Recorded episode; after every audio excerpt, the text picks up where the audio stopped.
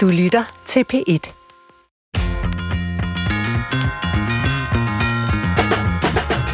Det er formentlig langt under 1% af menneskehedens lange historie, der har udspillet sig i et repræsentativt demokrati. Det tænker vi sjældent over her i Danmark, hvor alle os, der lever i dag, er født ind i en demokratisk samfundsorden. Vi synes, den er helt naturlig, og glemmer nemt, hvor sjælden den egentlig er.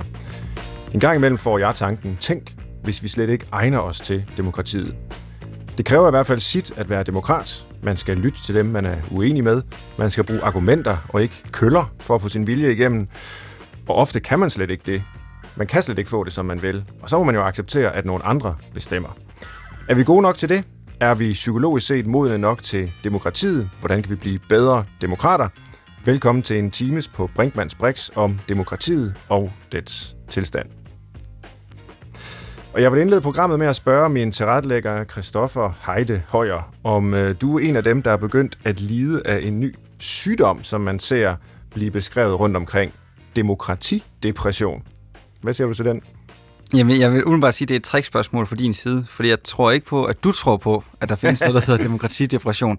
Men jeg vil godt vedkende mig øh, tvivlen på demokratiet, og øh, hvad kan man sige, nogle af de øh, mekanismer, de ting, der sker rundt i, omkring i verden og i Danmark, der måske godt kan være sådan lidt øh, deprimerende omkring demokratiet.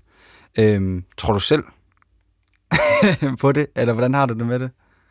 Altså, jeg, du har fuldstændig ret. Jeg er lidt skeptisk over for sådan en øh, diagnostisk mærkat som demokratidepression, men øh, jeg synes selv, jeg kan mærke en øh, utryghed ved den måde, tingene udvikler sig på og har udviklet sig på gennem øh, år og efterhånden årtier, hvad angår demokratiet. Øhm, altså ledende jagttager af politikudvikling øh, skriver bøger som How Democracies Die, og vi ser nogen tale for noget, de kalder et illiberalt demokrati, også på europæisk jord, øh, for uden de gamle traver om, at øh, medlemskabet af politiske partier øh, falder, og øh, øh, populismen vender frem, og, og alt sådan noget øh, kan jo da godt få en til at blive en lille smule deprimeret på, øh, på demokratiets vej. Men er du, er, du, er du nervøs over, hvor skrøbeligt det egentlig er? Er det det, vi ser? At vi finder ud af, hov, der, det er ikke bare, som du også indledte med, det er ikke noget, der er givet, at vi har det. Ja, nej, men det er nemlig ikke noget, der er givet, og jeg tror, den tanke i sig selv er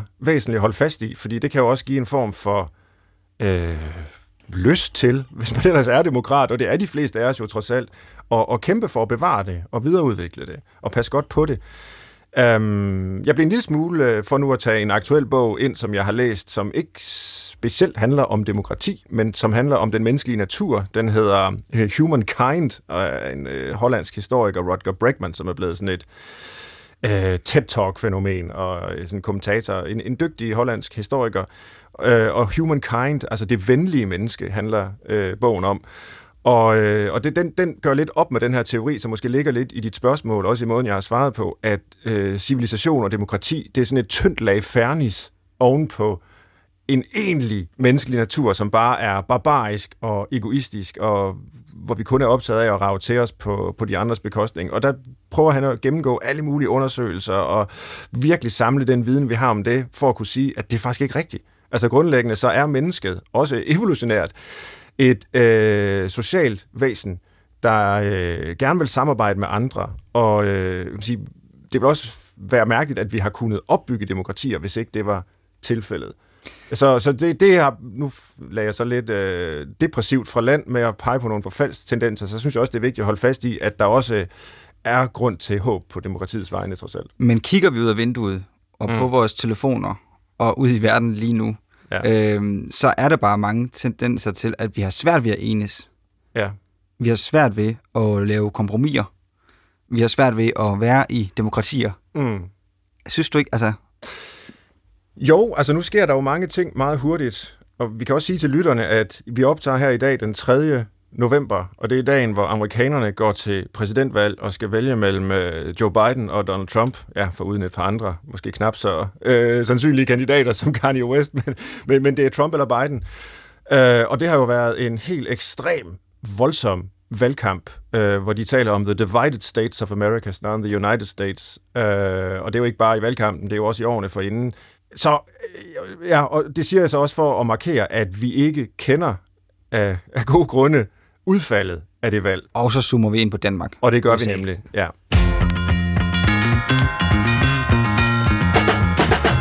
Og lad os øh, gøre det nu ved at tænde for vores øh, gæsters mikrofoner, fordi vi har heldigvis to øh, gode gæster med. Den ene er Lisbeth Knudsen, chefredaktør for Altinget og mandag morgen, samt formand for Demokratikommissionen. Velkommen til dig, Lisbeth Knudsen. Tak for det. Og også velkommen til Antje Gimler, som er, ja, du er sådan set min kollega her på Aalborg Universitet, hvor du er professor ved Center for Anvendt Filosofi. Også velkommen til dig. Ja, tak.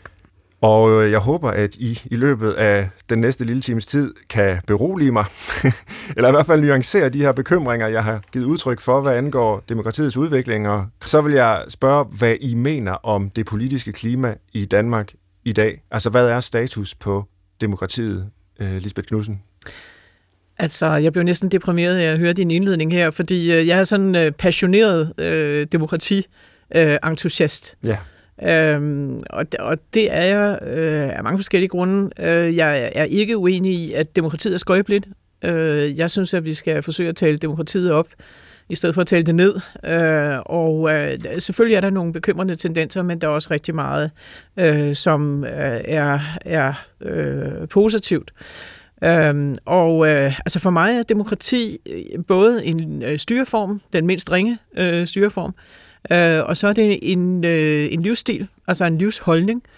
Øh, en holdning til, at øh, øh demokrati er sådan en øh, social kontrakt mellem mennesker, øh, hvor vi på den ene side har nogle frihedsrettigheder, og vi øh, tager vare på vores eget liv, og samtidig så har vi et fællesskab, øh, hvor vi kan træffe beslutninger sammen, og hvor demokrati jo ligesom er, det er jo sådan folkestyre, øh, og hvor vi accepterer, at der er et flertal, øh, som kan øh, stemme noget igennem. Mm-hmm. Øh, så jeg synes, at demokrati er, er ikke kun en god styreform, men, men det er også en, øh, en livsstil, som gør det muligt for os som mennesker at udfolde os øh, med respekt for andre. Ja.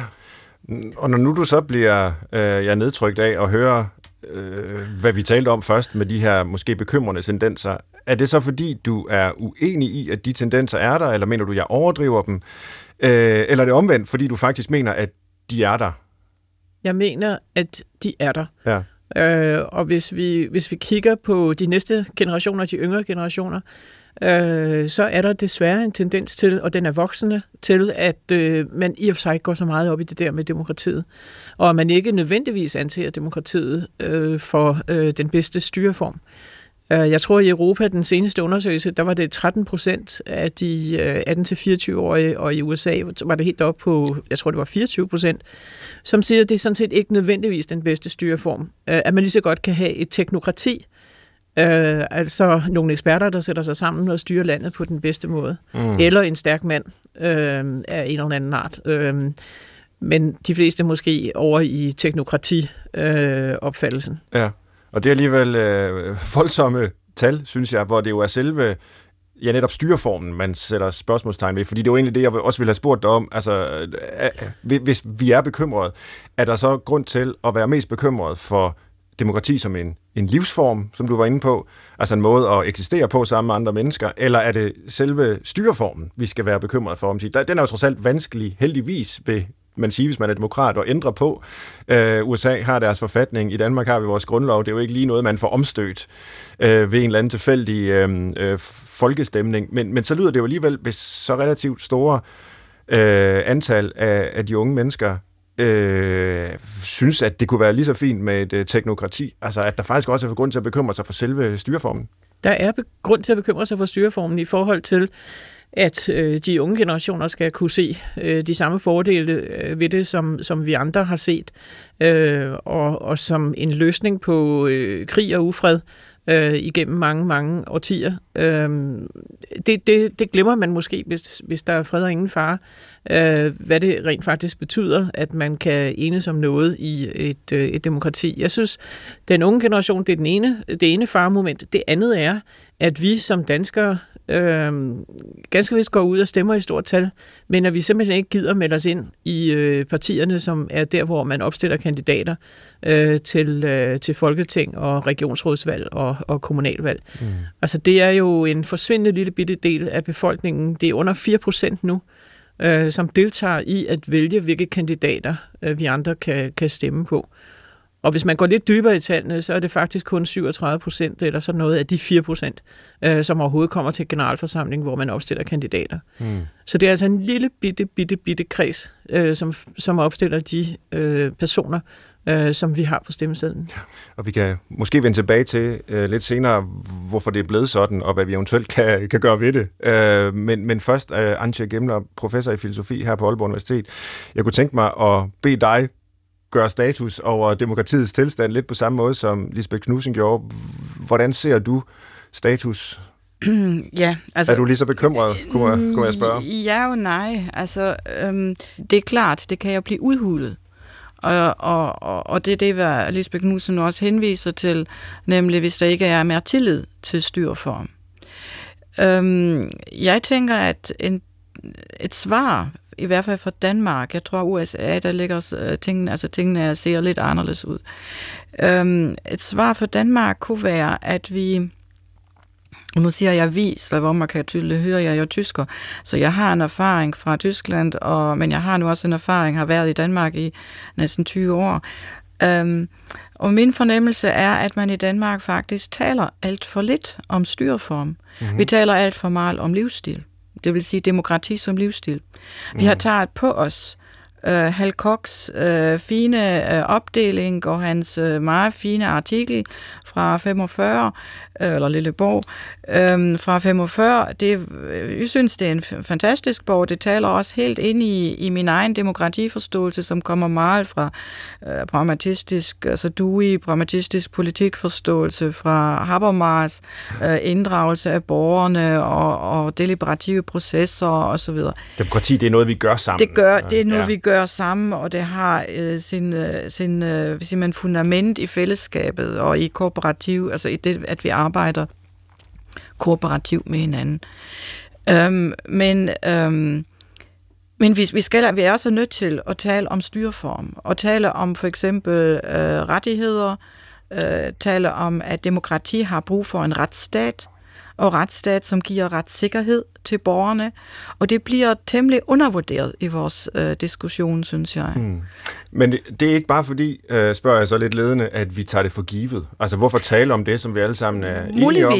Eller er det fordi, der faktisk er, ja, du kaldte det eroderings tendenser, så vidt jeg husker lige ja. før. Øh, mener du også, at, ja. at, at det bliver udhulet? Øh, vores rettigheder, vores demokratiske rettigheder? Altså, man, man er, øh, hvis man ser på de sidste regeringer, så er man jo, øh, siger man, ret hurtig i, i Danmark øh, med at, øh, at begrænse rettigheder. Altså offentlighedsloven for eksempel var et, øh, kan man anføre som et eksempel. Øhm, det nuværende øhm, coronalovgivning, hvis man kalder det forkortet, så forkortet på den måde, er, er måske også en eksempel. Mm. Og øhm, og det har en konsekvens, hvis øh, mennesker og borgerne ikke er med bevidst om, at de har rettigheder, øh, borgerrettigheder, og også rettigheder, der beskytter dem faktisk over for staten. Mm. Og der ligger måske en helt anden dimension i det danske øh, situation, nemlig at vi har at gøre med en velfærdsstat.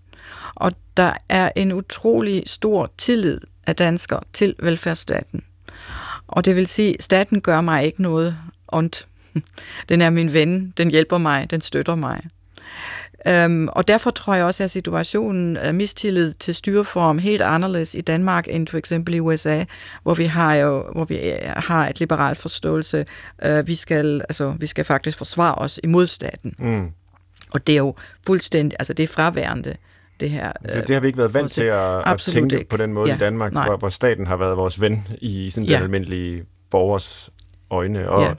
ser du så tendenser? Øh, ja, nu nævner du nogle eksempler på, at, at staten måske ikke er vores ven, men faktisk begynder at øh, gå ind i områder, som vi tidligere var sige, beskyttet mod, at, at den kunne altså, vores det, rettigheder? Ja, altså jeg personligt øh, har aldrig opfattet staten som en ven. Nej.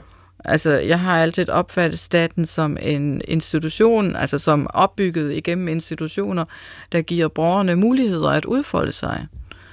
Øhm, og, øh, og selvfølgelig er vi, altså folkestyre, ikke? altså vi er staten, det er klart. Øhm, men øhm, det er dog også helt klart, at, øh, at, øh, at, at, at, at, at der må være grænser for, hvor meget for eksempel staten må regere ind i privatliv. Ja. Øhm, og, og vi har set eksempler nu, altså også med de der øh, kødfrie dage, og altså, hvor det, det, det, det er jo ikke, altså jeg siger ikke, at det, at det er en, en, en dårlig beslutning, eller at vi reagerer her, øh, og der går over grænsen, altså staten her går over grænsen, men øh, det skal altså mindst være til diskussion mm. om, hvor, hvor, hvor går grænsen mellem ja. det, hvor staten øh, kan øh, regulere vores, øh, vores, vores liv. Og der ser man jo i andre europæiske lande, at det ikke bare er øh, kødfri dage i statslige institutioner, der bliver diskuteret, men altså decideret, ja, Orbán i Ungarn, som måske det mest øh, velkendte eksempel, der direkte og med stolthed i stemmen kalder sit land for et illiberalt demokrati nu. For Antje, du har vel egentlig plæderet for altså, grundlæggende det liberale demokrati, at borgerne er beskyttet ja. mod staten af nogle rettigheder, og der er noget, staten derfor ikke skal blande sig i.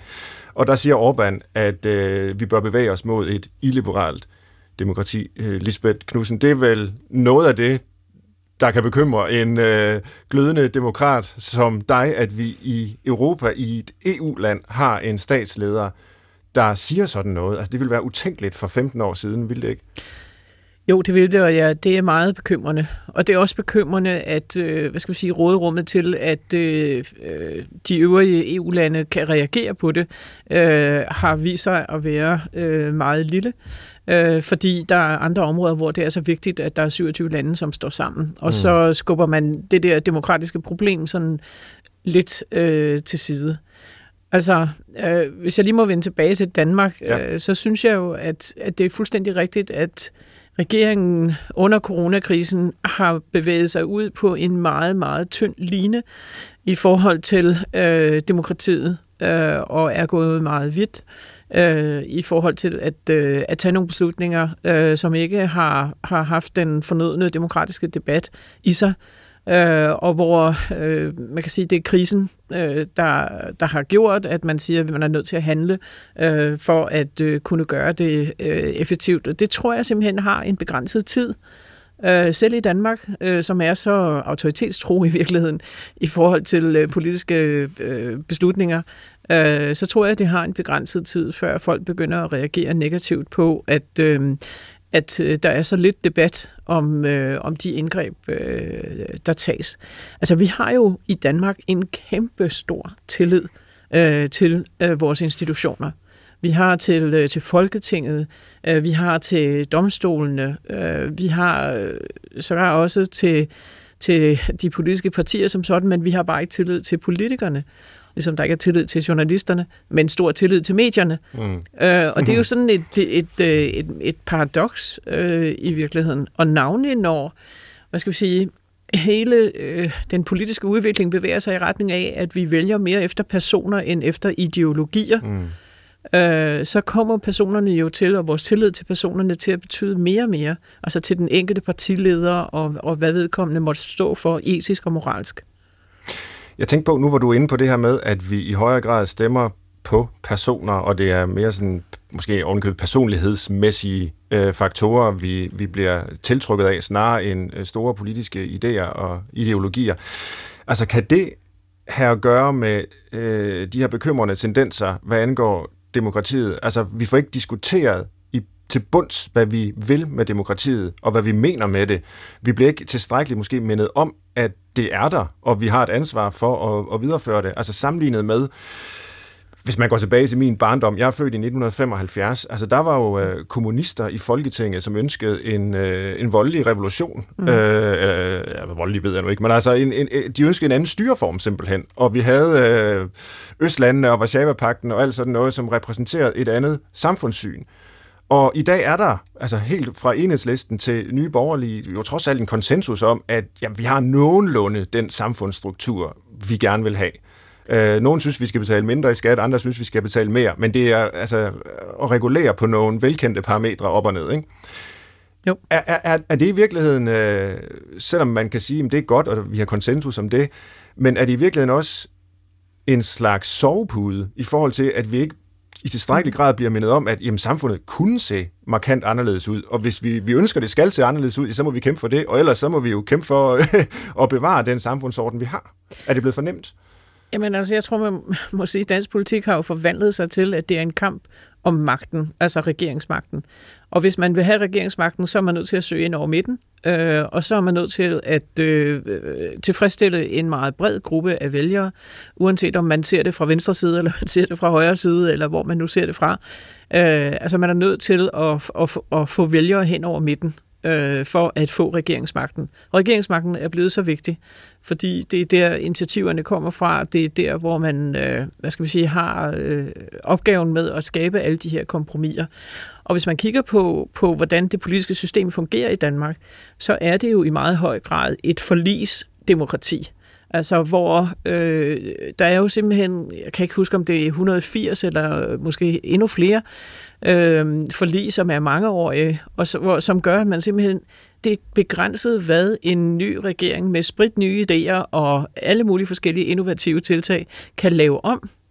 Fordi mm. så meget af vores lovgivning er faktisk bundet i øh, flereårige øh, forlisaftaler, som først kan udløbe ved næste valg. Og det vil sige, at, at øh, hvad skal vi sige, det, det, det råderummet til at lave nye politiske initiativer og nytænkning er meget lille. Og så begynder vi at kigge på personerne i stedet for øh, at kigge på politikken. Og det betyder så også, at den enkeltes øh, politikers moralske, etiske standarder øh, bliver meget mere i fokus, øh, end om man vælger en ideologi øh, til højre eller til venstre eller i midten. Mm. Er du enig i det, øh, Antje? Mm. Du har måske også et særligt øh, perspektiv. Du afslørede før, at du øh, kommer fra Tyskland og har boet i Danmark i ja, henved 20 år. Men, øh, men trods alt har erfaring med at, at, at vokse op og bo i et andet land. Øh, er det de ting, du bed mærke i, øh, som Lisbeth og jeg taler om her, altså konsensus, brede for lige hen over midten, øh, at der er meget lille råderum for at gå i andre retninger, for man er bundet af, af, af forlig og den slags, øh, så det i stedet for er blevet sådan en person øh, kamp i Danmark. Mm, ja, altså det, jeg, jeg, altså det kan jeg godt genkende. Altså det er også, og faktisk må jeg også sige, øhm, øh, det, er jo en, øh, det er jo en kæmpe gave øh, til Danmark, at man er i stand til, eller øh, det, det, er, en, det, er, en, det er en stor øhm, man, gevinst, at, at man er i stand til at øh, gå over midten og kan lave kompromiser. Øhm, det, øh, det kan man jo se, at Danmark kan, kan regere med mindretalregeringer. Øh, det er fuldstændig utænkeligt øh, i Tyskland og andre lande øh, at gøre det øh, hvor øh, selv det parlamentariske øh, system er meget mere øh, oplagt og opbygget øh, omkring konflikter mm-hmm. end om samarbejde. Øhm, så så, så det, det, det, jeg vil kalde det noget typisk dansk, øh, at, øh, at man er meget øh, indstillet til at arbejde sammen øh, og kooperere. Men det har selvfølgelig ulemper. Og øhm, et af de ulemper er måske virkelig det, hvad Lisbeth Knudsen her har nævnt, nemlig at, øh, at øh, råderum, øh, politisk råderum, øh, aktivitetsråderum bliver mindre. Øh, man kan ikke øh, komme igennem med sine øh, måske øh, lidt revolutionære idéer. Øh, de bliver alle de bliver slibet, slibet ved kanterne. Øh, og, øh, og, så, og så bliver måske også personer øh, mere vigtigt. Øh, Richard Sennett, sociologen, han har skrevet allerede i, og jeg tror det var faktisk slutningen af 80'erne eller sådan noget, en lille tekst, øh, den hedder The Tyranny of Intimacy. Og der siger han altså, at det her, at man, at man forsøger at øh, altså, at borgerne ser mere øh, politikeren som menneske, og så bliver der henvist til, at han slår jeg også græs om, efter, om, om, om weekenden, eller jeg kan huske, så da jeg kom, øh, var der så et øh, billede af, aviser om øh, Pia Kærsgaard, der hun hun lavede brunkager til jul og så videre. Og vi så kan det, alle sammen i dag følge med med det Frederiksens øh, ja, Fred, bageri, og ja, også, hun slår også græs, kan vi se på hun, Instagram og Facebook. Ja, præcis, alle de ting. så, så altså politikere med et menneskeligt ansigt, ikke? Ja. Og, og, og, og det bliver til erstatning for, for, for politik, mm. øh, for, for det, hvad de faktisk har at sige om politik. Um, og det er selvfølgelig et problem, men der må jeg også sige, at det ikke kun øh, tror jeg, øhm, øh, øh, forlispolitik, men det er også øh, medierne, øh, der understøtter det i høj grad. Mm. Og nu er det måske også på tide at øh, spørge direkte til selve begrebet demokrati, fordi vi har jo bare taget det for givet, og nu er vi allerede i gang med, øh, altså Lisbeth introducerede distinktionen mellem demokrati som en livsstil eller en livsform på den ene side, og så som institutioner og et, et valgsystem og alt den slags på den anden. Øh, Øh, men der er jo slet ikke enighed om rundt omkring i verden, øh, altså hvad der karakteriserer et velfungerende demokrati. Altså i USA har de det her øh, flertals valgmandssystem, øh, ikke? hvor hvis man får øh, over halvdelen af stemmerne i en stat, jamen så går alle statens vælgere til den kandidat, der fik flest. Ikke? Og det vil vi her hjemme synes var øh, meget mærkeligt, hvis øh, den ene storkreds kun var repræsenteret af en socialdemokrat, fordi han eller hun fik flertallet af, af stemmerne. Øh, så når man ser rundt i verden øh, på forskellige måder at indrette demokratiske systemer på, hvor store forskel er der så egentlig, øh, Antje? Altså, nu har jeg bare nævnt et par stykker, men, men der er sikkert rigtig mange flere. Ja, ja, altså der, der, der er andre forskelle. Altså der findes ja lande som Belgien og Australien, hvor man får et bøde, hvis man ikke går til valg, øh, for eksempel, mm-hmm. altså compulsory voting. Øhm, der findes øh, øh, andre, altså stemmeoptælling kan være, øh, eller, eller øh, nej, altså hvor, hvor meget en stemme Øh, hvordan det bliver talt. Øh, systemet øh, bliver, øh, kan være meget forskelligt. I England har vi også et system, øh, en delvis i hvert fald, the winner takes it all. Øh, det har man. Man har også et andet, det der det håndte system, hvor man, hvor man omregner faktisk, hvor meget stemmer man har på hele øh, i, i hele landet for en parti, som bliver omregnet, og dermed kommer også nye fra de forskellige regioner ind i, i parlamentet. Øhm, altså, der, der findes ja meget forskellige systemer. Der findes øh, tokammersystemer, der findes øh, lande, der har en øh, grundlov, men lande, der også har en domstol, altså en forfatningsdomstol. Mm. Danmark har ingen. Øh, det synes jeg også kunne være en øh, interessant diskussion, om vi har brug for en. Ja. Øhm, det, øh, så der er, der er helt klart variation, og det hænger selvfølgelig sammen med øh, både, øh, hvornår historisk, øh, det, det bliver historisk til, men også øh, forskellige kulturelle og øh, forskelle. Øh, jeg synes ikke, at det er et stort problem, altså at der er variation.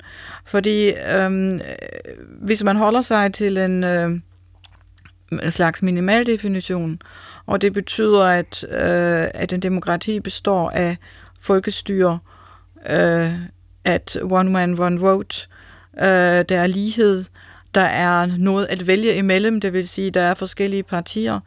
Øh, vi har retsstat og retssikkerhed, øh, der sikrer øh, menneskerettigheder og borgerrettigheder. Så er vi altså langt. Og så er vi nemlig også der, hvor vi må sige, Kina kalder sig en demokrati, men ja. opfylder desværre ikke kriterierne. Der er jo stort set ingen, jeg ved ikke med Nordkorea, men jeg kan ikke komme i tanke om lande, som kalder sig udemokratiske eller som bryster sig, at de ikke har demokrati. Så kan de definere det forskelligt, altså Orbans illiberale ja. og, og Kinas øh, folkerepublik. Øh, men, men, men de kalder det jo alt sammen demokrati. Og det er jo en form for retorisk sejr, i det mindste, for demokratibegrebet. Så kan det godt være, at det ikke i praksis øh, har slået igennem, men man kan jo da håbe på, at når man ligesom forpligter sig på begrebet trods alt, at så kan praksis måske udvikles hen imod det.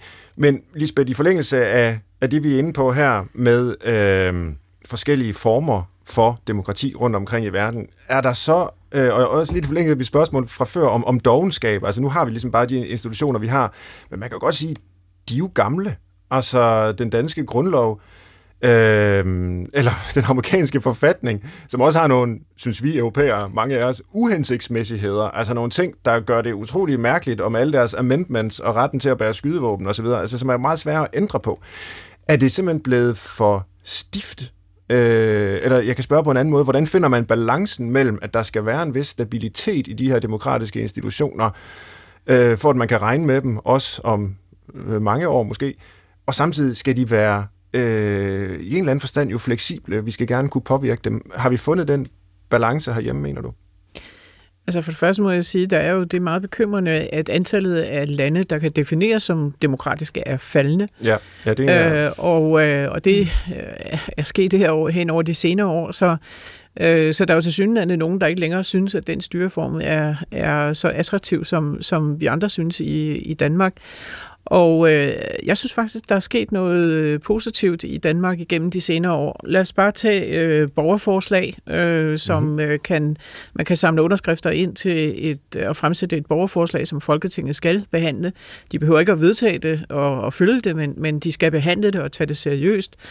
Øh, en endnu stærkere øh, demokratisk udvikling er der, synes jeg, man kan sige, i øh, kommunerne, øh, hvor man laver borgersamlinger, hvor mange kommuner indfører det, der hedder øh, paragraf 17 stykke 4 udvalg, hvor man tager borgere med ind i øh, fagudvalgene og inddrager borgerne direkte, altså hvor vi ellers ligesom har håndhævet det repræsentative demokrati, og vi vælger nogen til at bestemme på vores vegne, så er der begyndt at ske en oplødning i forhold til, at man måske nogle steder øh, er kommet for langt væk fra borgerne mm-hmm. øh, i øh, de konkrete øh, beslutninger. Og hvor vi så ser en, en, en udvikling af vores gode gamle demokrati i retning af, at, øh, at borgerne faktisk øh, får mulighed for at være med til at bestemme.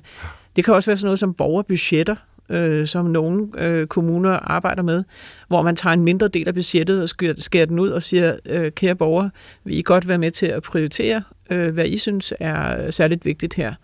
Øh, så jeg synes, at vi sideløbende med, at det repræsentative demokrati stadig eksisterer, så har vi altså øh, nogle nye former på vej, hvor borgerne, hvis ellers vi gider, øh, har en mulighed for at engagere sig og være med til at, øh, at øh, få en øh, politisk proces til at øh, køre i en, øh, en ny retning. Og det er godt at få trykket de positive øh, eksempler frem, jeg sidder jo her som superoptimist, ja, det kan jeg godt høre. Det, det er godt at, at have dig med. uh, men, men du nævnte dog selv de unge mennesker tidligere, ja. som måske er lidt svære at engagere. Uh, du ved mere end jeg om, hvorvidt det er sværere nu, end dengang uh, jeg og du var, var, eller vi var unge. Ja. Altså, uh, jeg tror måske også bare sådan rent... Uh, anekdotisk og ud fra personlig erfaring, at, at vi var ret dogne som unge med, med, med hensyn til demokrati. Det må jeg indrømme, at jeg var. Øh, så spørgsmålet er, som du selv siger mm. her, med de her øh, borgerinddragelsesmuligheder, gider folk det?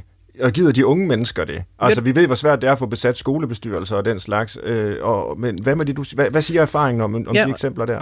Ved du hvad, det mest bekymrende her, det er sådan set, at, at det er en, en lille kreds. Det, nu vil jeg ikke sige en elite, for det er ikke nødvendigvis nogen, der økonomisk eller mm. uddannelsesmæssigt er elite. Men det er en lille kreds, som øh, engagerer sig og gør alt det her. Det, som vi fandt ud af i Demokratikommissionen, som er, som er min bekymring, øh, det er, at der er næsten 10 procent af den danske befolkning, som ikke er aktiv, øh, som ikke går hen og stemmer, som øh, altså på det store nationale øh, eller regionale og kommunale valg, som heller ikke øh, engagerer sig i civilsamfundets organisationer, altså i øh, idrætsorganisationer eller andre typer af foreninger, som ikke øh, stiller op til forældrebestyrelser og alt det der, som vi kalder det lille demokrati. Øh, vi har altså næsten 10 procent af den danske befolkning, og det er den, de samme 10 procent, som, som ikke deltager. Mm. Øh, og det vil sige, at vi skal passe på, at vi ikke får en, øh, en gruppe øh, i Danmark, der bliver lige så demotiveret i forhold til demokratiet, og, og til om nogen gider at høre, hvad de mener, og inddrage dem. Øh, det skal vi virkelig passe på, at vi ikke får, sådan som vi faktisk så, øh, nu taler vi USA, øh, i, i USA i forbindelse med øh, valget i 2016, hvor der dukkede en gruppe op, som jo helt klart øh, følte sig overhørt og overset i det amerikanske demokrati. Mm. Og det er ellers noget, øh, det kommer jeg til at tænke på, når du fortæller her, altså, øh, vi bryster os af i Danmark, at vi har sådan et meget øh, inklusivt eller inkluderende samfund, øh, forenings Danmark, et stærkt civilsamfund. Man plejer at sige, at to danskere kan ikke møde hinanden, uden de danner en forening. Mm. Øh, og øh, du siger så, Lisbeth øh, Knudsen, at, at 10 procent er ligesom helt uden for det, og føler sig overset af fællesskaberne. Der kunne jeg jo selvfølgelig så tage den positive hat på og sige, at 90 procent ja, ja. er trods alt så en del af det. Kan du øh, godt, men, men dem, der er udenfor, det er, vi kan se det fra valg til valg, at det næsten er de samme. Altså det er dem, som er på kanten af arbejdsmarkedet, dem, som er marginaliseret i, øh, i samfundet af den ene eller den anden grund. Øh, det, det, det er dem, som øh, har en, øh, en lav eller ingen uddannelse. Øh, det er nogle bestemte grupper i samfundet. Og, mm. og det betyder, øh, på et tidspunkt for nogle år siden talte vi om de gule veste i Frankrig, at der kan komme sådan en øh, protestbølge på et tidspunkt, Øh, og, og der synes jeg jo, det var bedre, at man begyndte at, at få demokratiet til at arbejde også i forhold til, til de grupper. Og hvordan gør man så det? Øh, jeg har et punkt, jeg gerne vil have, at vi kommer ind på, og det er måske nu, vi skal det, altså som handler om den offentlige debat. Fordi de mennesker, du nævner, Lisbeth øh, Knudsen, det er vel også dem, som sjældent kommer til ord i øh, læserbreve, øh, eller bliver inviteret ind i, i deadline øh, i Danmarks Radio. Øh, de kan skrive på sociale medier, det kan vi heldigvis alle sammen, og, og det gør de også, men øh, måske på en måde, som ikke rigtig får betydning for det, man tidligere kaldte den offentlige mening. Øhm, Antje Gemler, når du ser på den offentlige debat, øh, nu var du før ind på pragmatismen, og man kan også nævne Habermas, som har skrevet og analyseret opkomsten historisk af den her borgerlige offentlighed, altså hvor vi borgere kan mødes og diskutere samfundsmæssige anlægner som øh, ligemænd, øh, mm. ansigt til ansigt. Og det kan vi så ikke, eller det kan vi måske godt, men vi gør det i højere grad øh, formidlet af digitale teknologier, hvor det nogle gange stikker af i alle mulige retninger på, øh, på sociale medier. Hvis nu vi tager øh, temperaturen ikke bare på demokratiet som helhed, men på den offentlige debat, som jo er et væsentligt element i et velfungerende demokrati, hvordan ser det så ud fra din stol? Jeg besvarer det først med at, øhm, at følge op, eller følge det her, øhm, de her 10 procent, Lisbeth Knudsen har nævnt, og det bekymrer mm. mig nemlig også. Mm. Spørgsmålet er, hvordan kan man inkludere dem, eller hvordan kan man, kan man få dem til at øh, i første omgang måske bare reagere? Øhm, og, øh, og der tænker jeg, at hvis det drejer sig blot om at, øh, hvis man, at forebygge at de bliver på et eller andet tidspunkt rabiat og begynder at revoltere, det er sikkert ikke den rigtige vej. Altså, øh, vi, må, vi må være, være overbevist om, at de har noget at sige. Mm. Det vil sige, altså, vi, vi, vi, altså, hvis, vi, hvis vi går ud fra, at alles position og alles holdninger er relevant for at øh, lave beslutninger i et demokrati, øh, så er også deres øh, holdning og der, deres position relevant. Mm. Og det vil sige, altså der, der ligger, tror jeg, i at man, at man værdsætter, og man, man, man anerkender øh, deres, øh, det, hvad de siger. Øhm, det, det, når det er sagt, så er det klart, altså når du siger temperatur på debatten, hvad vi har er i øjeblikket, og det er jo ikke øh, mig, der har op, altså det, der er mange, der siger det, øh, en meget, meget polariseret øh, debatkultur. Øh, også en, en relativt hård øh, debatkultur. Øh, jeg har selv oplevet det nogle gange på Facebook, når jeg har... Øh, skrevet noget i mere politiske, øh, en politisk øh, debat eller en, en, en thread, øh, så var der øh, så var der pludselig kommet der meget, meget hårdt, altså øh, imod mig som tysker bliver der nogle gange trukket nazikort, eller øh, som filosof selvfølgelig, man er bare øh, øh, fuldstændig verdensfjern og, og elitistisk, og altså, øh, så, så, så der, der er utrolig meget, altså man er meget parat til øh, at øh, gå virkelig hårdt til værks mm. øh, i debatten. Øh, og det hænger sikkert, altså jeg tror, der, der skal vi lære simpelthen at håndtere de sociale medier meget bedre. Og dermed mener jeg også, at vi skal arbejde meget mere med, øh, hvordan kan vi indrette for eksempel, altså der er algoritmer i baggrunden, ikke? Og, og, og hvordan påvirker de os, og hvad gør de? Og det er jo ikke, altså, de er jo ikke, det er jo ikke naturligt, øh, hvordan en algoritme ser ud. Det er jo lavet. Mm. Øh, så vi har selvfølgelig en vis indflydelse. Så du tænker måske på nogle så, af de uh, måder, medierne fungerer på, ja, altså i sig selv konfliktgenererende, ja, fordi man, man, man ser noget af det, som giver nogle kliks, og noget af det, der ja. er sensationelt, og hvor folk er uenige. Ja. Så det, og, det på den måde fodrer sig selv. Ja, det fodrer sig ja. selv, og det, det har vi, altså det, det er jo en, en, en tendens også, man, vi kan se med det, hvad man, man kalder populistisk øh, politik, ja. som øh, med Orbán og andre øh, øh, for, øh, ja, øh, har, har mere, øh, får mere spil og, og, og kommer med igennem. Øhm, og øh, populistisk politik lever af at man, øh, man bruger alle mulige, også uforenelige elementer, øh, som øh, bliver øh, i talesat i befolkningen, og øh, man forener dem, og så bygger man op et ideologisk fundament, hvor man skældner simpelthen mellem dem og os. Mm. Øh, og hvis man er der, og hvis man har det øh, mulighed, øh, så, øh, så kan man selvfølgelig polarisere rigtig meget. Og vi kan se det, altså i USA fungerer det jo udmærket, kan man sige. Ja.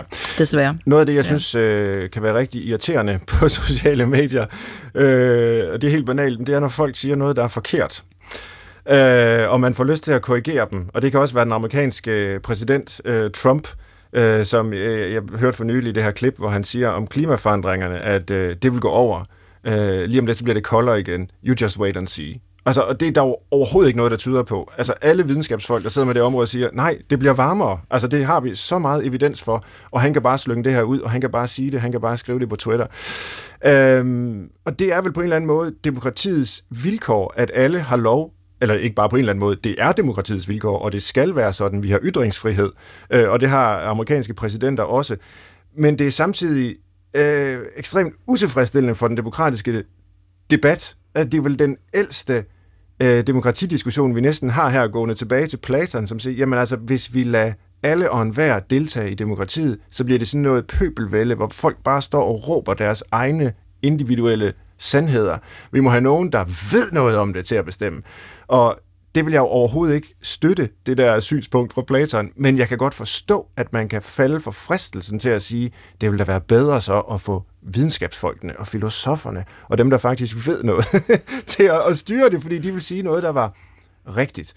Øh, så jeg tror, hvis jeg skal omforme eller øh, omformulere min øh, frustration her til et, et spørgsmål til jer, så bliver det noget i retning af, at et demokrati fungerer vel egentlig bedst, når vi har en dannet befolkning, som ikke bare siger alt muligt, men som forpligter sig på en eller anden grad af sandhed, øh, at vi skal opsøge en viden, der, øh, der gør, at vi kan deltage øh, kompetent i debatten, og ellers, jamen så øh, har det så har debatten det med at, at degenerere. Problemet er bare, det kan vi ikke kræve. Altså, fordi man har også lov at deltage, selvom man ikke ved noget om det, man udtale sig om. Selvfølgelig har man det. Øh, Rune Lykkeberg skrev for, for et par år siden den her bog, der hed Alle har ret om demokratiets vilkår. Og det er jo både styrken, ja, alle har ret til at sige noget, men det er også svagheden. Øh, fordi alle jo ikke har ret om alle slags spørgsmål, eksempelvis om øh, klimaforandringer. Nå, det var min øh, frustration, Lisbeth Knudsen. Jeg ved ikke, om du kan kommentere på den, eller jo, okay. øh, i, i jeres arbejde med, med, med Demokratikommissionen, om I har diskuteret det her med øh, en form for demokratisk dannelse som fundament for et, et velfungerende demokrati, herunder den demokratiske debat. Altså, vi har fantastisk meget brug for at øh, opruste, om jeg så må sige, på demokratisk dannelse. Også i forhold til at få inkluderet de der 10 procent, som mm. jeg talte om før. Vi har brug for, at øh, der helt fra øh, skolen øh, tages meget mere fat på, hvad det er, vi bruger demokratiet til, og hvordan man øh, debatterer i demokratiet. Altså vi har jo som en af demokratiets kvaliteter, kan man sige, ytringsfrihed. Og det betyder også, at der kommer en masse sludder ind imellem. Øh, det, som jeg synes er problemet, apropos øh, amerikansk øh, politik, det er jo, at det er lykkedes øh, for Donald Trump at øh, bedøve os med usandheder og at gøre det legitimt at kalde øh, nyheder og oplysninger, som man bare er uenig i, for fake news. Øh, og det er også faktisk noget, der efterhånden bliver brugt mere og mere herhjemme. Altså hvis der er en eller anden ting, som man er uenig i, som faktisk er dokumenteret og, og velbeskrevet, og øh, i, i virkeligheden skulle man tro ikke kunne diskuteres. Øh, hvis man bare er uenig, så, kan man, så er det fake news. Øh, og det betyder, at vores øh, demokratiske debat er blevet forfærdeligt forplumret øh, og forurenet af alt muligt, øh, som, øh, altså hvor man, hvis man så forsøger, som du sagde det, at, at gå i rette eller gå ud og rette nogle ting, øh, så får man simpelthen nogen over næsen øh, i, øh, i den offentlige debat. Øh, så øh, vi har brug for, at øh, man både fra politisk side og fra ekspertside øh, øh, altså er mere på banen i forhold til at rydde op i den offentlige debat. Og faktisk øh, tage mod til sig og en gang imellem kaste sig ud i noget, hvor man godt ved, at man får tæsk.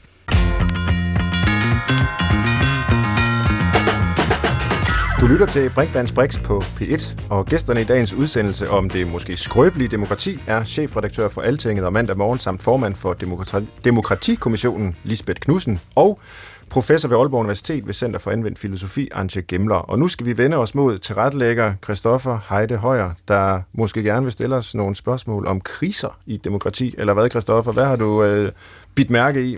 Ja, altså, øh, jeg vil først stille et andet spørgsmål, som jeg synes, øh, vi lige skal have prøvet at få uddybet lidt, fordi øh, der blev snakket om, at der er 10%, der ikke deltager. Der er også nogen, der bare ikke gider. der er også mange af os, der bare ikke nogensinde formelt sig ind i et politisk parti. Altså, øh, jeg tror, det er rigtig, rigtig mange af os, der har svært ved at finde ud af, hvad er demokrati for mig, og hvordan skal jeg indgå i det. Og netop det spørgsmål at stille, hvad er det for mig, tror jeg er meget øh, typisk for vores tid. Øh, det tror jeg, de fleste individer og mennesker i vores verden, øh, eller del af verden i hvert fald, stiller sig selv. Så passer det et moderne menneske overhovedet ind i demokrati? Mm. Altså giver det overhovedet mening for os at deltage? Det er et interessant spørgsmål. Hvad, hvad, hvad skulle ellers give mening? Undskyld. Ja, det, det, det, det samme, vil jeg, samme vil jeg også sige. Altså, hvordan skulle vi... Det var en kort debatkultur, mm. vi havde. Ja. hvordan skulle vi ellers finde ud af at leve ja. godt med hinanden, ja. øh, hvis ikke vi øh, havde et øh, var opdraget med et demokratisk sindelag. Det er ikke sikkert, at vi alle mm. sammen har læst Hal Kok, men, men, øh, men opdraget til at øh, have respekt for andres meninger og øh, diskutere på en civiliseret måde. Øh, det vil dog være ualmindeligt trist, hvis vi ikke ligesom havde den metodik i, øh, i vores øh, samfund, som jo faktisk er, det er jo en ret grundfæstet øh, hvad skal vi sige, fremgangsmåde i, i vores samfund, når vi skal mm. nå frem til beslutninger. Mm, altså, jeg tænker også, at, at det, Christoffer, du, du nævner nemlig, at man, at man som moderne menneske øh, lægger meget vægt på, øh, hvad der, hvad, what's in it for me, og, øh, og, og altså, det, det i hvert fald siger man. Mm. Øh, jeg tror faktisk ikke, at alle er på den måde. Det tror jeg også er en myte. Men, øhm, men øh, altså der, det, det handler, sig, handler meget om livsstil, og, og, og, og at jeg har det godt, og realiserer mig selv osv. Øhm, alt de her ting, de er jo kun muligt i en demokrati. Fordi det er demokratiets øh, øh, styrke at give øh, mennesker et rum, hvor de kan udfolde deres privatliv, uden at staten regerer ind. Altså det, det kan man ikke i en oligarki, det kan man heller ikke i en, i en tyranni øh, eller i en fascistisk stat, sådan set. fordi der gælder det, hvad staten siger, det går ind i fuldstændig ned på alle, i alle niveauer. Og det mm. vil sige også der, hvor øh, mennesker, hvordan de lever deres, øh, deres privatliv. Og hvis man, ikke, øh, hvis man ikke forstår det, så kan jeg faktisk anbefale at se en film, øh, Der Leben der anderen, øh, DDR, øh, Østtyskland, hvordan på en meget subtil måde øh, staten over øh, Stasi og øh, altså PET, det danske, DDR PET kan man sige, øh, nej, det kan man ikke sammenligne, men øh, de, de har øh, regeret ind i, i, i privatliv og har styret privatlivet øh, på en virkelig uhyggelig måde. Så, så øh, jeg tænker, vi er nødt, nogle gange nødt til at, at se på, hvad er alternativet? Mm. Ja, jeg har lige, jeg har lige et lille indspark mere, før, før vi går videre, øhm, fordi lidt i tråd med det, vi har snakket om det her med, hvis jeg nu er en 20-årig, der skulle så faktisk engagere mig i politik, hvorfor skulle jeg deltage, når jeg formodentlig bare vil finde ud af, at øh, jeg skal lære en god kompromis, i stedet for at få ret? Ja, altså hvis du lever i den forventning, at du skal have ret hele tiden, så tror jeg altså, du bliver skuffet ind i livet, ja. øh, må jeg sige. øhm, ja. ja må... det, er, det er en speciel men prøv at lege med det, tanken, det, det jeg tror, der, liv. Ja, men jeg tror bare, at der er rigtig, rigtig mange mennesker, der gerne, at der, der ser det som, altså hvis jeg skal engagere mig, så skal jeg også have noget ud af det i hvert fald. Mm igen, what's in it for ja. me, mm, på et eller andet niveau. Altså, hvorfor, og det, demokratiet mm. finder man nok virkelig meget bare ud af, at man ikke får ret altid. Jamen, men øh, ja, sådan er det jo. Øh, men, sådan, men, er det jo. sådan er det jo øh, i et demokrati. Men man kan få indflydelse, mm. øh, og det er jo ligesom det, det kommer mm. ind på. Og jeg, jeg er helt enig i, at vi kan ikke alle sammen være rundt og, øh, løbe rundt og være 200% politisk engageret hele tiden og hele døgnet. Øh, og der er nogen, vi vælger til at repræsentere os, og fint med det. Og det er jo også fint, hvis der er en del af befolkningen, som siger, jamen øh, vi går altså hen og stemmer, fordi det er nu engang en borgerpligt at gå hen og stemme, når der er valg, og så må de i øvrigt øh, passe deres arbejde og, og sørge for at, at tage nogle gode øh, politiske beslutninger. Det, det, det har jeg det fint med. Øh, men jeg siger bare, at det, det vil være... Øh, øh, dårligt for vores demokrati, øh, hvis ikke der er en masse mennesker, som, som engagerer sig i det, lige fra det meget nære demokrati og så til øh, Folketinget, fordi vi netop har den skævhed, øh, som lige blev nævnt før, at øh, dem, der så kommer ind i politik og sidder og repræsenterer os i, i Folketinget, de er jo ikke repræsentative for befolkningens sammensætning. Øh, og den oprindelige idé, kan man vel sige, med demokratiet var, at man skulle vælge nogen, som så øh, i sammensætningen repræsenterede øh, befolkningen. Øh, og, og det er vi jo meget langt fra nu. Mm. Øh, og det betyder også, at der er nogen derude, der enten sidder med øh, hos de unge meget lidt politisk selvtillid, øh, og øh, hvad skal vi sige, tro på, at de kan blive hørt, Øh, Øh, vi har så nogle marginaliserede grupper, som heller ikke tror på, at, at de bliver hørt, og som i høj grad øh, siger, når vi spørger dem, og, og det har vi gjort i nogle undersøgelser, at øh, de, de mener bare, at politikerne mener deres egen kage, og de sådan set ikke lytter til, øh, hvad øh, befolkningen mener, og ikke, i, i særdeleshed ikke, hvad øh, de her marginaliserede grupper mener.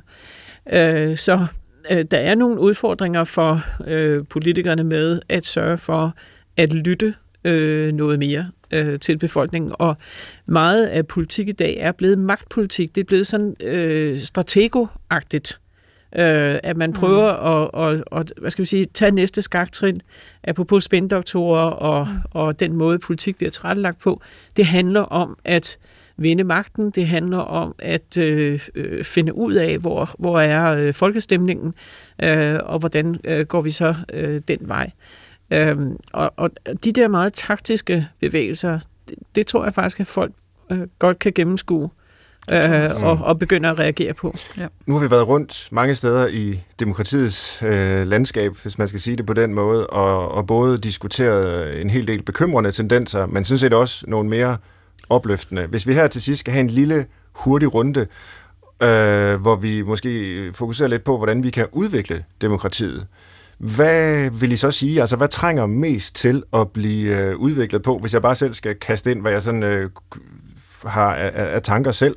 Altså, så ser man jo i de her måneder ekstremt mange partier herhjemme, der popper op, og jeg har lidt undret mig over, hvad er det tegn på? Altså, nogle af dem bliver så skrabt nok øh, underskrifter sammen til, at de faktisk øh, bliver opstillingsberettiget, og andre gør ikke. Men, men, men der er til synlædende Øh, en oplevelse af, at de eksisterende politiske partier, som jo i øvrigt ikke er nævnt i grundloven, altså det er ikke øh, hverken Gud eller grundlovsfædrene, der har sagt, at vi skal have partier overhovedet. Øh, det, det, det, det kunne vi jo gøre på andre måder. Øh, men det har vi nu engang, og det ser ud til, at mange af dem er spændetrøjer for øh, de politiske idéer, der bliver diskuteret. Var, var det et sted, man kunne gøre noget helt andet? Altså et alternativ til politiske partier? Øh, e, e, eller hvad har I af, af dagsordner? Ja, altså, ja, værsgo. vi, vi har i den grad brug for en politisk idédebat. Altså øh, en debat, hvor øh, vi får lov til at komme noget i dybden med øh, politiske idéer. Vi har ikke brug for flere politiske partier. Hvis man går ind på Indrigsministeriets side, så kan man se, at der er over 100 partier, der er skrevet op til at samle underskrifter. Der er sikkert ikke ret mange af dem, der lykkes med det.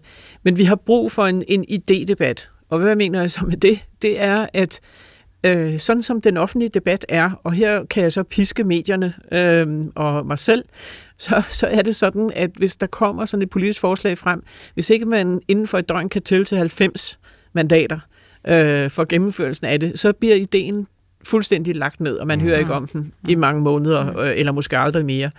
Altså, vi savner simpelthen, at man får lov til lige at lufte nogle lidt mere langsigtede politiske idéer, at de får lov til at blive debatteret i dybden, og så måske dræbt eller lagt til side, eller, eller genopfundet på ny, eller hvad ved jeg. Men vi kommer simpelthen vi, vi kommer ikke ud af stedet, hvis ikke vi øh, får en politisk debat efterhånden, hvor vi kan tænke lidt mere langsigtet, og hvor vi kan tillade os at diskutere nogle ting, som måske virker utopiske lige i øjeblikket, øh, men som vi bare har brug for at øh, forvente i øh, en mere folkelig debat. Mm-hmm. Så sådan en mere langsigtet idéudvikling og, og debat, mm. øh, er, det er jo et godt bud, øh, Antje. Ja, altså det, der vil jeg meget enig. Men så vil jeg også altså, accentuere lidt det positive, øh, fordi vi har for eksempel et folkemøde her i, i, i Danmark, som er jo, altså det er jo fantastisk. Altså vi har rigtig mange øh, allerede tiltag, også på kommunalt øh, niveau, øh, som du henvist. Øh, og der tror jeg faktisk, øh, Lisbeth, øh, og det tror jeg faktisk, det er rigtig vigtigt, at vi altid ser, at øh, øh demokratiet har jo et fundament, som er, som er bredt, og det, og det fundament, det ligger der, hvor folk er organiseret i deres andelsbolig, i, øh, i børnehaver, i øh, foreninger selvfølgelig, i alle mulige sammenhæng.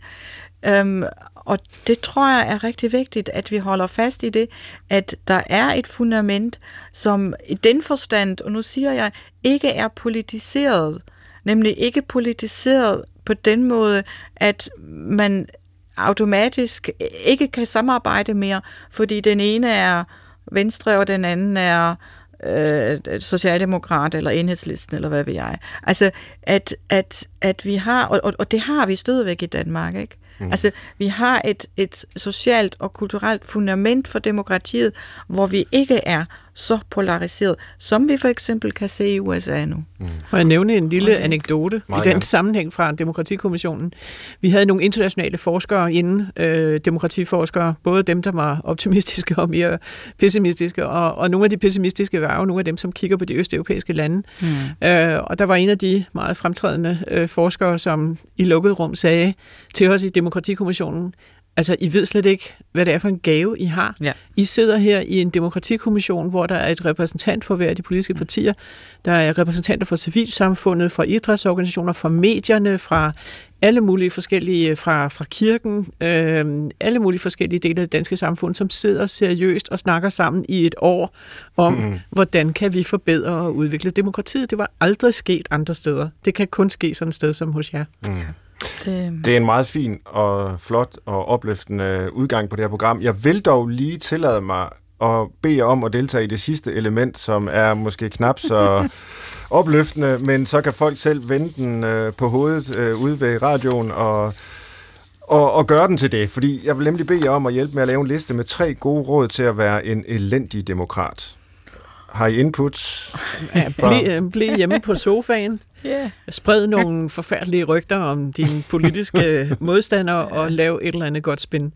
Ja, ja. Det, har det, lidt, det, det, det går lidt i det samme retning. Tror ja. altid, at du har ret, og ja. aldrig hør efter, hvad andre siger. Benægte lighedsprincippet og leve efter det. Spørg altid, hvad samfundet kan gøre for dig, aldrig, hvad du kan gøre for samfundet.